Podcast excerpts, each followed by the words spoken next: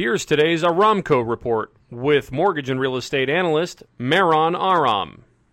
On Friday, the Labor Department reported that the U.S. economy created only 145,000 jobs, below economists' expectations. The unemployment rate remained at the 50 year low of 3.5%, but average hourly earning year over year rose by only 2.9%, the slowest pace of gains since July 2018, helping lower bond yields and keep mortgage rates low. Conforming no point 30 year fixed rates averaged 3 and 5 eighths, with 15 year rates closer to 3 and one eighth. And now for something completely different. Did you know that the TV show Entertainment Tonight just entered the Guinness World Record book? The program just aired its 10,000th episode, making it the longest running news entertainment TV show in history. For more information on home loans or real estate, visit our website at aramco.biz or call me at 877 700 0942.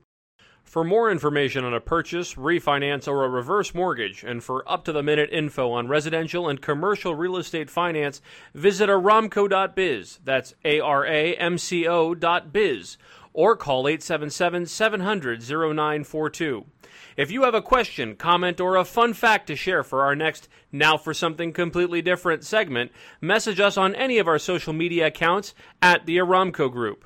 Are you looking for an exciting career in the mortgage business? There's no time like the present. Reach out to us today. This has been today's Aramco Report, your daily morsel of mortgage news with Maron Aram.